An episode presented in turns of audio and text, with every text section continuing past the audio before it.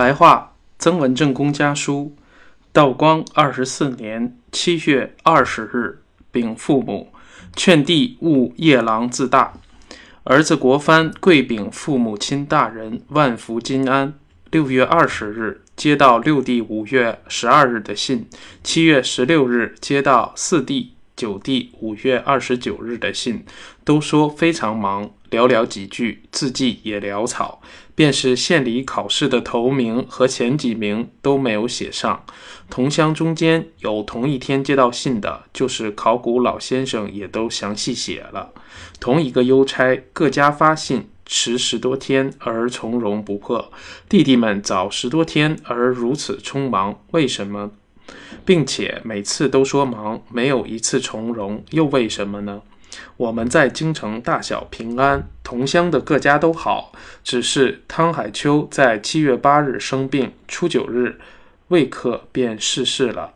六月二十八日考教习，冯树堂、郭云仙、朱孝山都取了。湖南今年的考差只有何子珍得了，其余的都没有放，只陈代云的情形最苦。儿子因去年的病，反而以不放而高兴。王氏四已经妥善的遣送回去，率五大约乘粮传回，现在还没有定。他们身体平安，二妹不必挂念。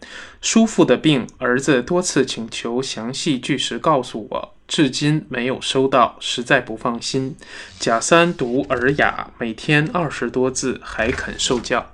六弟今年正月的信里说，想从罗罗山处学习，儿子很高兴。然而后来的信绝却不提这件事，不知为什么。所寄来的信写得不好，在省读书两年，看不见进步，儿子心里很忧虑，又无可奈何，只恨儿子不善于教诲罢了。大约第一要去掉骄傲气息，心中无为有，又夜郎自大，这个最坏事。